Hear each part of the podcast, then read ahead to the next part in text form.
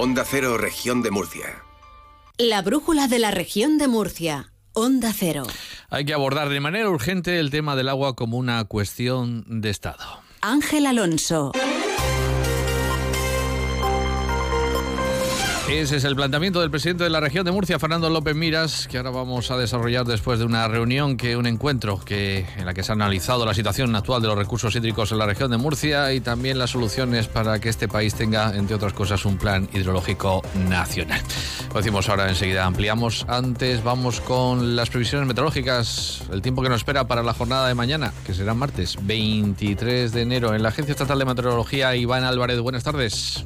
Buenas tardes. Mañana en la región de Murcia seguiremos con este tiempo estable, anticiclónico, con los cielos eh, poco nubosos, aunque podrían aparecer algunos intervalos de nubes, pero sin esperar precipitaciones, con el viento que tenderá a ir amainando y con temperaturas que seguirán eh, en ascenso, con valores atípicos para la época, superiores, con estos 23 grados de máxima que alcanzaremos en Murcia y en Molina de Segura, 22 en Lorca y en Cieza, 21 en Mazarrón, 20 en Caravaca de la Cruz o en Cartagena o 19 en Yecla. Es una información de la Agencia Estatal de Meteorología. 7, 21 minutos de la tarde, 13 grados de temperatura en estos momentos en el centro de Murcia.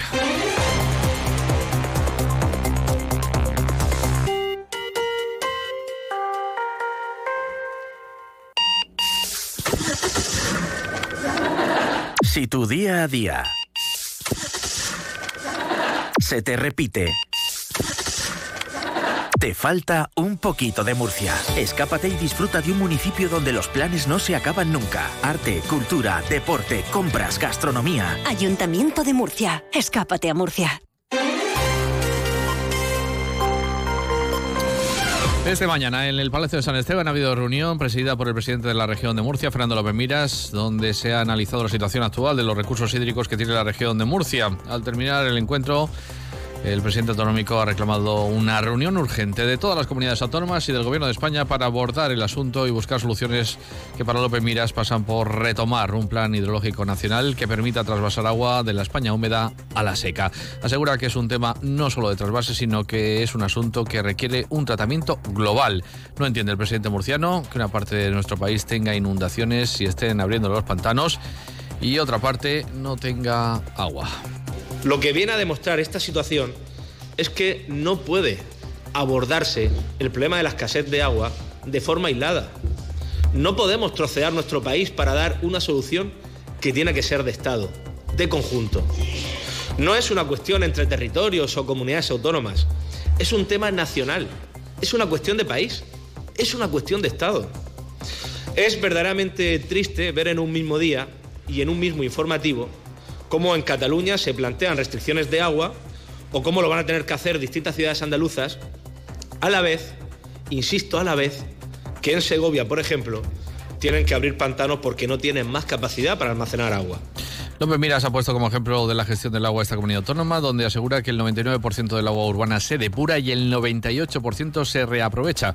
Una región que vive en una sequía permanente, pero que teme que si no llegan las lluvias se va a complicar más la situación. No hay por el momento problemas para el abastecimiento de la población, pero sí para el regadío, por lo que pide el presidente que se prepare ya un decreto de sequía con las medidas a adoptar y las infraestructuras que poner en marcha para dar agua al sector agrícola.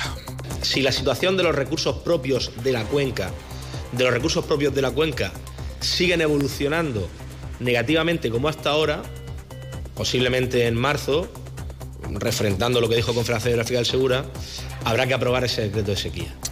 Vamos a ver si vienen o no esas lluvias. Mientras tanto, las seis personas que figuran como investigadas en el incendio ocurrido en dos discotecas en la zona de Atalayas el pasado 1 de octubre, recuerdan, lamentablemente 13 personas perdieron la vida en la ciudad de Murcia, empiezan a comenzar a, comparecer este martes, mañana martes, ante el juzgado número 3 de Murcia como parte de la fase de instrucción.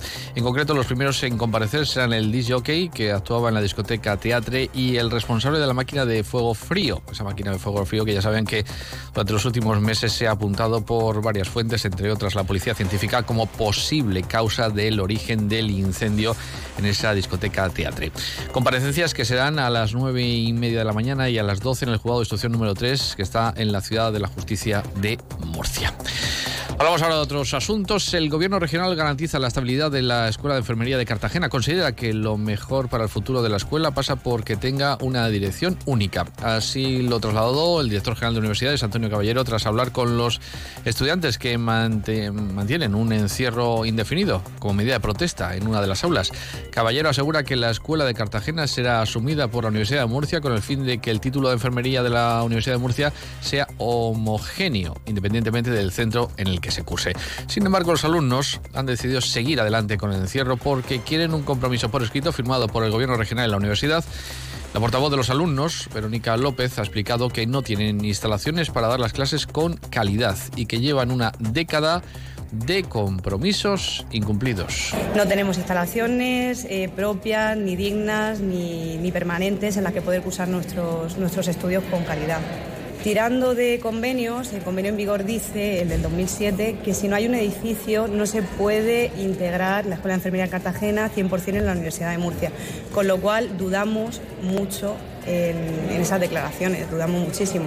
Y bueno, eh, tirando de meroteca, nuestros compañeros del 2012 se encerraron, tuvieron una reunión con el que era entonces consejero, me parece, y se dijo el mismo discurso. Entonces, eh, son promesas incumplidas durante 12 años necesitamos hechos ahora mismo y no palabras. Son decenas los alumnos que están participando en este encierro.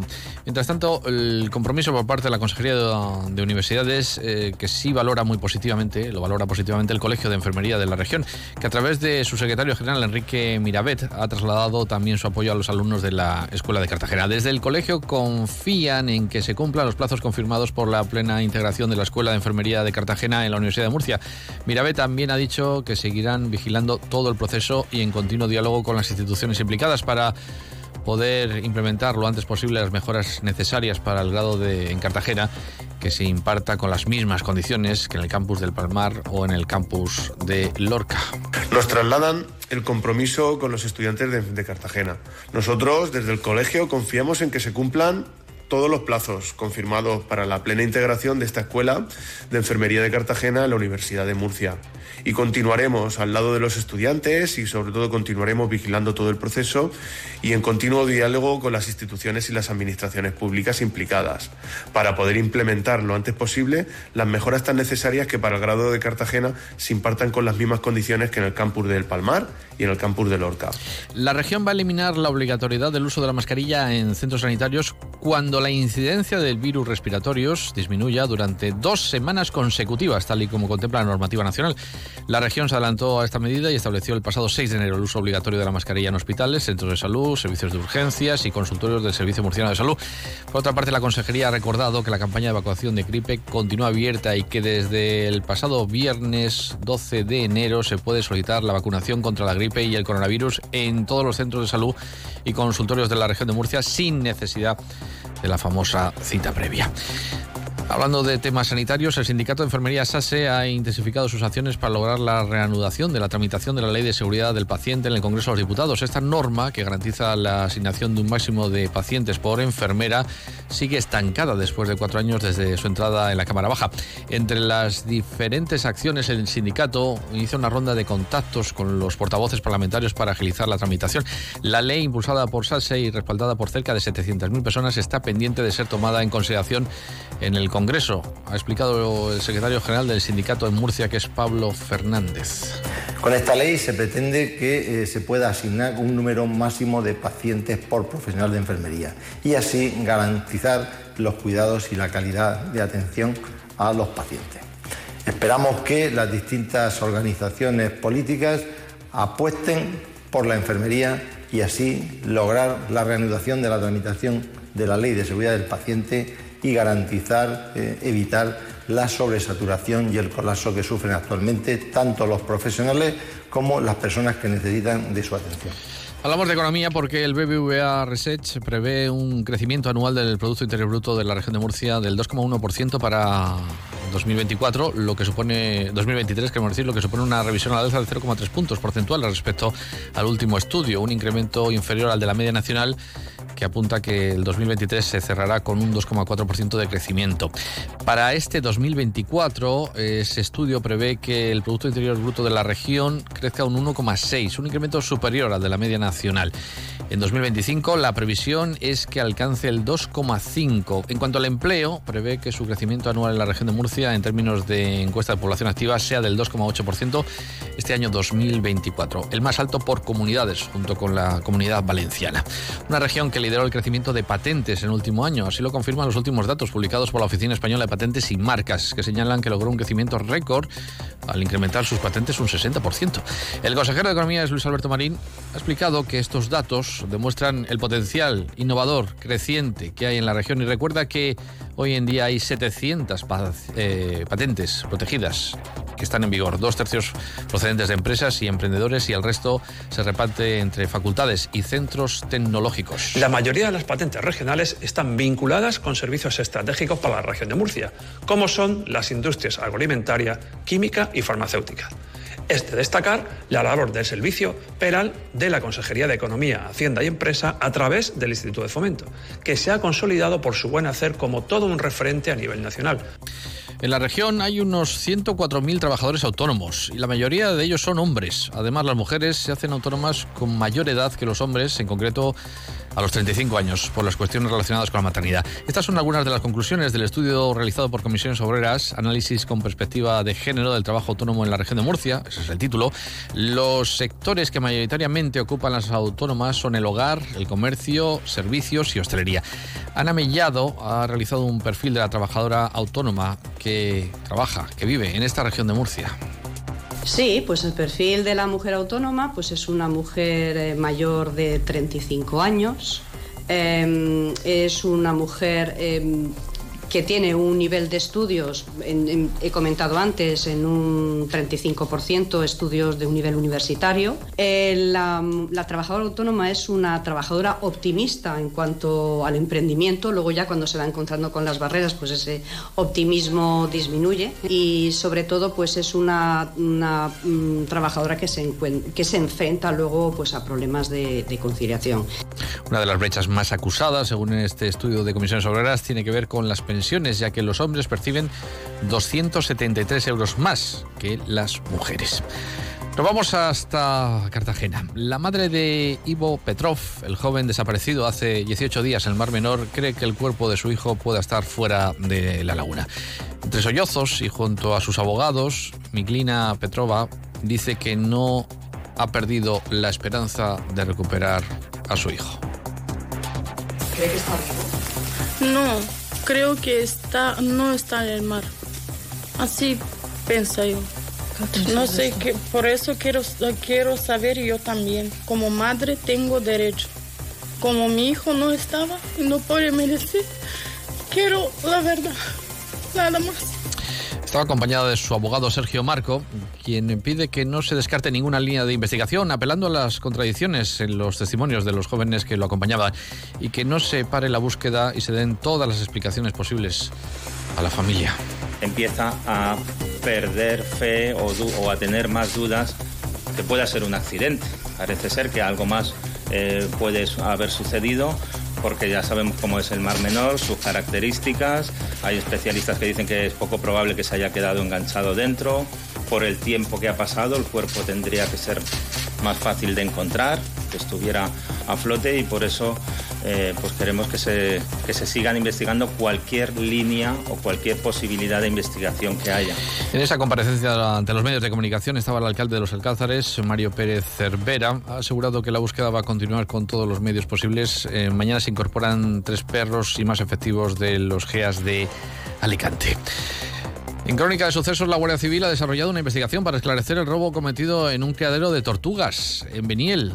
Allí fueron sustraídos nueve especímenes de tortuga de razas africanas que han culminado con la detención de dos jóvenes y experimentados delincuentes. La investigación se inició cuando un vecino de Beniel, criador autorizado de tortugas de razas africanas, algunas de ellas de gran tamaño, denunció haber sufrido el robo de varios especímenes. Un portavoz de la Guardia Civil. El dueño comunicó que el robo se produjo en dos jornadas, llevándose el primer día cinco animales y dos días después otros cuatro. En este caso, y gracias a la colaboración ciudadana, la Guardia Civil pudo conocer la matrícula de un vehículo que había sido visto por la zona. Con esta información, los investigadores descubrieron que detrás de estos hechos podía encontrarse un joven y experimentado delincuente vecino de la zona, sobre el que se centró la investigación. En menos de una semana, investigadores de la Benemérita localizaron a las tortugas en el domicilio del principal sospechoso, que junto a otro joven ha resultado detenido como presunto autor de delito de robo con fuerza. La Guardia Civil y la Policía Nacional han detenido a 12 personas que pertenecían a un grupo criminal muy activo dedicado al robo en el interior de viviendas en zonas rurales de seis provincias diferentes. Hablamos de Albacete, Alicante, Almería, Ciudad Real, Murcia y Valencia. En total, de lo sustraído, que incluye vehículos y joyas, asciende a 400.000 euros. El juego de instrucción número 2 de Orihuela ha decretado el ingreso en prisión para ocho de ellos, incluidos los principales responsables. Y agentes de la Policía Nacional han detenido a un individuo de 37 años de edad por robar presuntamente en dos ocasiones eh, en apenas 10 días en el mismo establecimiento situado en la ciudad de Cartagena.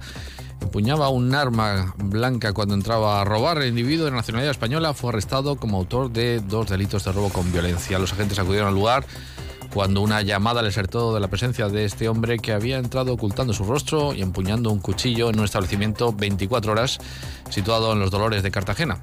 Explica un portavoz de la policía más detalles. Esto motivó que se desplazaran de manera inmediata los agentes de Policía Nacional más cercanos hasta el lugar, que a su llegada el autor de los hechos había huido sustrayendo 800 euros de la caja registradora.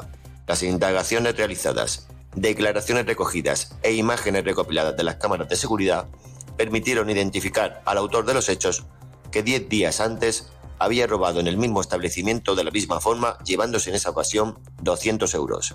Alrededor de 200 agentes de la agrupación de tráfico de la Guardia Civil van a controlar desde hoy hasta el 26 de enero a unos 90 autobuses de estudiantes para garantizar la seguridad como parte de una nueva campaña de control y vigilancia sobre el transporte escolar. Durante estos días se van a intensificar las labores de inspección de estos vehículos destinados al transporte de niños, según ha explicado la jefa provincial de tráfico, que es Virginia Jerez. Durante estos cinco días se intensificarán las labores de inspección de los vehículos destinados al transporte escolar, comprobando la documentación relativa a las autorizaciones necesarias para la prestación del servicio, así como del propio vehículo en relación a sus condiciones técnicas y elementos de seguridad. También se prestará especial atención al conductor profesional, permiso de conducción, así como los tiempos de conducción y descanso y, por supuesto, la posible presencia de factores de riesgo, como son los excesos de velocidad, el consumo de alcohol u otras drogas, distracción, la no utilización de sistemas de seguridad, entre otros. Entra en vigor hoy una nueva normativa establecida por la Dirección General de Tráfico para los patinetes eléctricos y los vehículos de movilidad personal. La normativa establece que todos los patinetes que se comercialicen a partir de hoy han de llevar un marcaje, una placa en el que se indique el número de homologación del vehículo, el nombre del establecimiento en el que se adquirió y las características del patinete. Este tipo de vehículos solo puede ir un usuario encima, el conductor, su velocidad está limitada entre los 6 y los 25 kilómetros por hora. Las playas del Mar Menor presentan las mayores concentraciones de contaminantes emergentes por uh, protectores solares de toda la península ibérica, con riesgo para la fauna de la laguna, según un estudio del Grupo de Investigación de Riesgos Químicos para la Salud y el Medio Ambiente de la Universidad Rey Juan Carlos. El equipo analizó la presencia de 21 filtros solares en tres escenarios diferentes de la laguna salada. Mientras tanto, la comunidad autónoma iniciará en las próximas semanas las obras de ampliación del Centro de Salud de Alcantarilla Sangonera, un proyecto que cuenta con un presupuesto de casi 4 millones de euros y del que se van a beneficiar unos 27.000 usuarios de estas instalaciones. Y Molina Segura se va a construir allí 52 viviendas públicas destinadas al alquiler para familias, priorizando el criterio social para su arrendamiento. Un instante y vamos con la información deportiva. El próximo 4 de febrero te esperamos en la Total Energies Maratón Murcia Costa Cálida con un circuito llano y rápido en sus distancias 42, 21 y 10K. En colaboración con el Ayuntamiento de Murcia, Total Energies, Soltec y Deportes en Región de Murcia. Inscríbete en maratónmurcia.com. Deportes, Victoria Dara, buenas tardes. ¿Qué tal Ángel? Buenas tardes. Y con Carlos Alcaraz, que ya está en los cuartos de final del Open de Australia. Venció a Kezmanovic en menos de dos horas, una hora y 49 minutos. Y espera Carlitos al otro lado Alexander Zverev, un duro rival, el alemán, que superó en cuatro horas a Cameron Norrie. Eso en tenis, donde estamos pendientes de esta semana decisiva del Open de Australia. En segunda, el Cartagena está que se sale segunda victoria consecutiva. Valga la redundancia, 0-2 ganó al Racing de Santander, demostrando poderío, superioridad. Ya está cerquita, a tres puntos de esa permanencia en segunda división y en primera federación, el Murcia volvió a ganar. Desde el 28 de octubre no lo hacía en casa con su gente 2-0. Superó al Atlético Baleares, demostrando interés, ganas y con muchos movimientos a la espera en esta última semana del mercado de fichajes. En baloncesto llegaron las malas noticias, derrotas de Lucam en Gran Canaria contra el Dreamland, en la Liga Endesa y en la Copa Le Plata cayó contra Zamora el Odilo CB Cartagena. Sigue la brújula con la torre, que pasen buena tarde.